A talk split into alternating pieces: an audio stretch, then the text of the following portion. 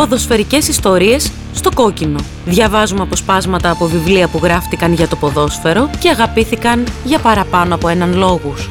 Euro 2021 με την Αλέκα Ζουμή. Στον ήχο ο Λάζαρος Καραγιάννης. Εγώ ο Διέγκο. Αυτοβιογραφία. Από τις εκδόσεις Διόπτρα. Η Νάπολη με είχε ζητήσει ήδη από το 1979 όταν ακόμη ήμουν στην Αργεντίνος Juniors. Μου στείλαν και μια φανέλα της ομάδας στο ξενοδοχείο που ήμασταν υπό περιορισμό μαζί και ένα γράμμα που έλεγε ότι περίμεναν να ανοίξουν τα σύνορα για τους ξένους για να με πάρουν. Με προσκαλούσαν να πάω 10 μέρες εκεί όλα πληρωμένα. Ήθελαν να με γεμίσουν δώρα. Δεν καταλάβαινα τίποτα. Εκείνη την εποχή συζητιόνταν επίσης το όνομα της Σέφιλ της Αγγλίας, της ίδιας της Μπαρσελόνα, τρέχα γύρευε. Για μένα όλες ήταν σαν την Εστρέγια Ρόχα του Φιωρίτο. Για μένα η Νάπολη ήταν κάτι Ιταλικό, κάτι σαν πίτσα, τίποτε άλλο. Το περίεργο είναι ότι χρόνια αργότερα, όταν ήρθαν να με βρουν στη Βαρκελόνη, εξακολουθούσα να μην ξέρω και πολύ περισσότερα για αυτούς. Έρχονταν καρφωτοί για μένα, όπως θα έλεγαν οι Ισπανοί. Και για να είμαι ειλικρινής, εγώ το μόνο που ήθελα ήταν να φύγω από εκεί. Να φύγω από την Ισπανία, να φύγω από την Καταλωνία, να φύγω από τον Νούνιες. Να φύγω και να πάω οπουδήποτε. Όλοι με ρωτάνε τώρα γιατί δεν πήγε στη Γιουβέντους, γιατί δεν πήγε στη Μίλαν, γιατί όχι στην Ίντερ γιατί η μόνη ομάδα που μπήκε στον κόπο να έρθει να μου προτείνει κάτι ήταν η Νάπολη. Και επειδή επίσης ο Τζιαμπέρο Μπονιπέρτη, που ήταν παλαιότερα ποδοσφαιριστής και ήταν ο πρόεδρος της Γιούβε, είχε δηλώσει ότι κάποιος με σωματική διάπλαση, σαν τη δική μου, δεν μπορούσε να φτάσει πουθενά. Τελικά κάπου έφτασα, έτσι δεν είναι. Το ποδόσφαιρο είναι τόσο όμορφο, τόσο ανυπέρβλητο που έχει χώρο για όλους. Ακόμη και για τους νάνους όπως εγώ.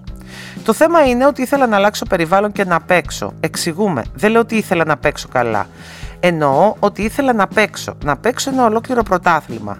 Υπήρχαν και άλλοι λόγοι. Πρώτα απ' όλα, όταν η Μπαρσελόνα με πούλαγε, ήξερε πολύ καλά που με έδινε, γιατί δεν υπήρχε περίπτωση να ξεφύγει τίποτα από τους Καταλανούς.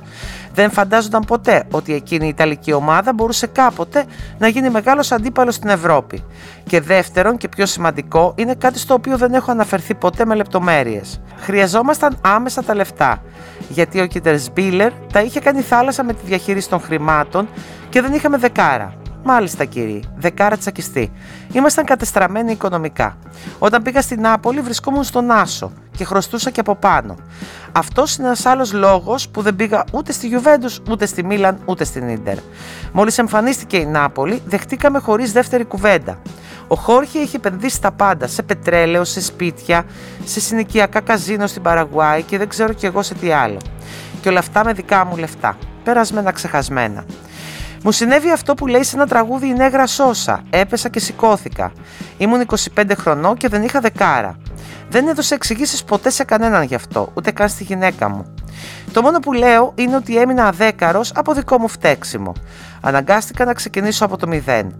Η αλήθεια είναι ότι είχαμε ανάγκες γιατί χρωστούσαμε στους πάντες. Τόσο άσχημη ήταν η κατάσταση που από το 15% που μου αναλογούσε και ήταν 1,5 εκατομμύριο δολάρια δεν είδα φράγκο. Και το σπίτι στην ακριβότερη συνοικία της Βαρκελόνης αναγκαστήκαμε να το δώσουμε χάρισμα για να πληρώσουμε τα χρέη. 80.000 Ναπολιτάνοι γέμισαν το γήπεδο στο Σαν Πάολο την ημέρα της παρουσίασης μόνο και μόνο για να με δουν. Αυτό συνέβη την 5η 5 Ιουλίου 1984. Το μόνο που τους είπα ήταν αυτό που μου είχαν μάθει από πριν. Καλησπέρα Ναπολιτάνη, είμαι πολύ ευτυχισμένος που είμαι μαζί σας. Και πέταξα την μπάλα στην κερκίδα. Το πλήθος παραλυρούσε και εγώ δεν καταλάβαινα τίποτα. Φορούσε ένα γαλάζιο παντελόνι φόρμας, ένα κασκόλ της Νάπολη, ένα άσπρο φούτερ πούμα και στεκόμουν πάνω σε μια σημαία που είχαν απλώσει στο δάπεδο.